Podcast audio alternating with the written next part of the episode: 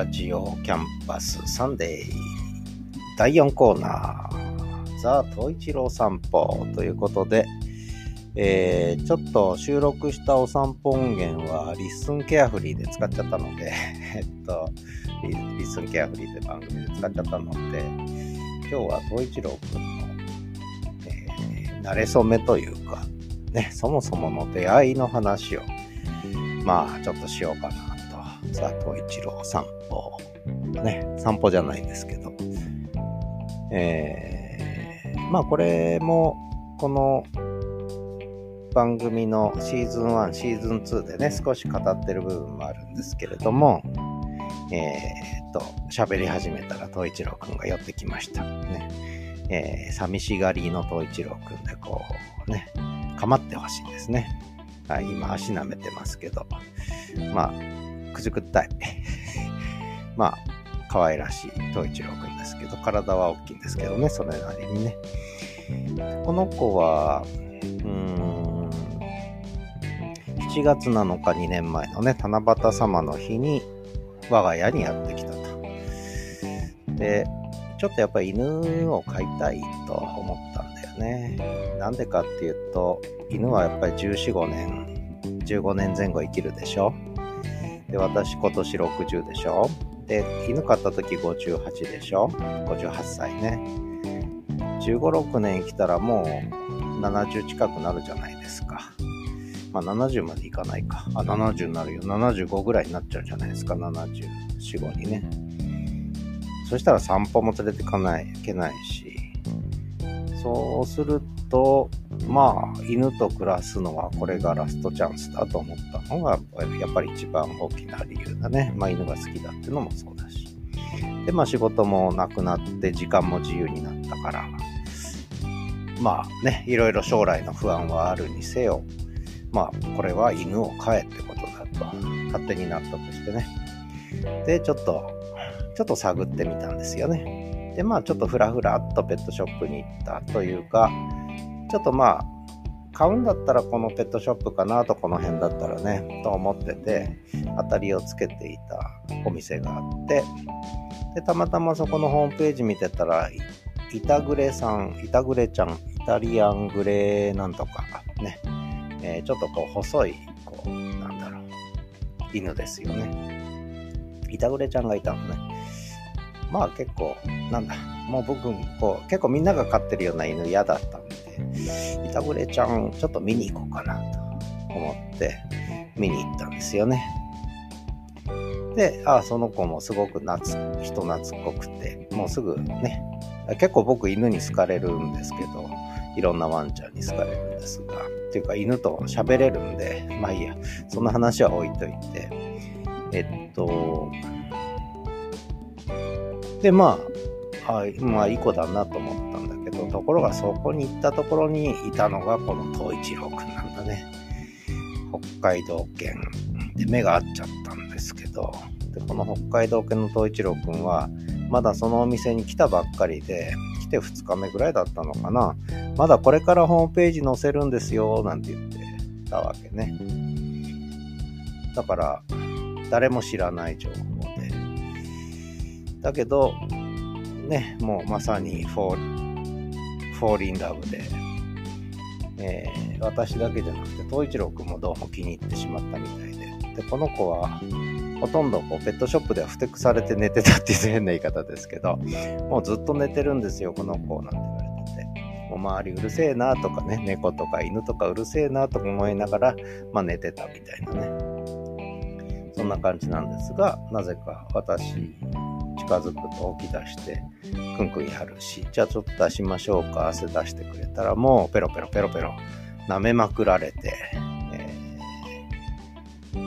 あかんわ、こりゃ、と思ってね。で、板暮ちゃんと、その北海道犬と抱き比べたり、ね、こっち抱いて、ちょっともう、もう一回こっちいいですか？とか言いながら、ちょっと30分くらいやってたんですけど、えー、で、一応、こう、仮予約ができるんですよね。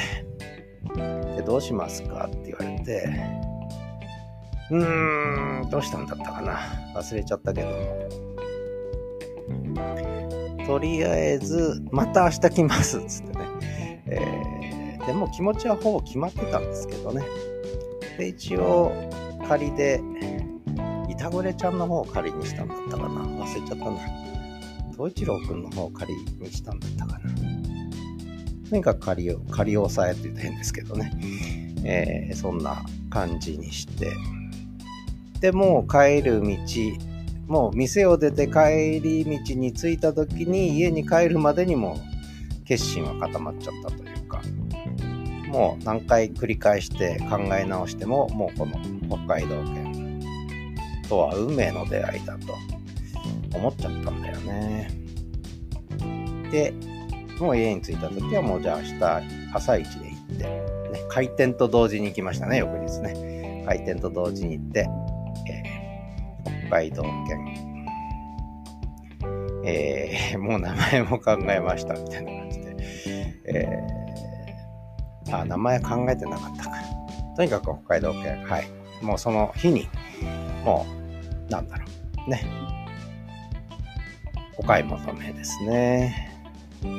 したという。で、一応、ただちょっとね、いろいろ、なんだ、小さいワンちゃん、まだ2ヶ月だったんで、ワクチン打ったりとか、次のワクチンもう一回打ってから、あ、打ってたのかな。で、それで、一応、ちょっと時間経たないと、何日か経たないと、売りに出せないっていう話だったので、まあ、それを待って、で、落ち着いたところで、結局引き取ったのが7月7日と。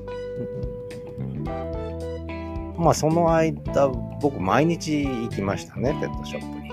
また来たよ、このおっさんと思われるくらい、毎日会いに行ったというね。確か最初に見に行ったのが6月30日だった。6月30日ってなんかありますね。ポッドキャストも運命の6月30日でしたけど、東一郎くんも6月30日だね、最初に会った。で、それから毎日通って7月7日に引き取ったわけだから1週間通い続けたんですね。えー、で、で、そうだ。えー、2日目に行った時に、まあ、名前どうします？名前の話をちょっとしたね。最近は結構こう、日本風の話題は名前つける人も多いんですよ、なんつってね。あ、なるほど、それありだなと思って。で、一晩考えで出てきたのが東一郎。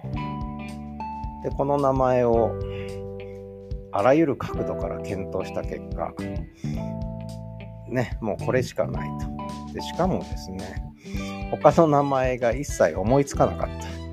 えー、一郎って、冬の一郎って書くんですけど、東一郎以外の名前が考えても考えても一個も思いつかないということでしたね。これは面白いぐらいに他の名前が、候補が一つも思い浮かばなかったっ。なぜか東一郎だけが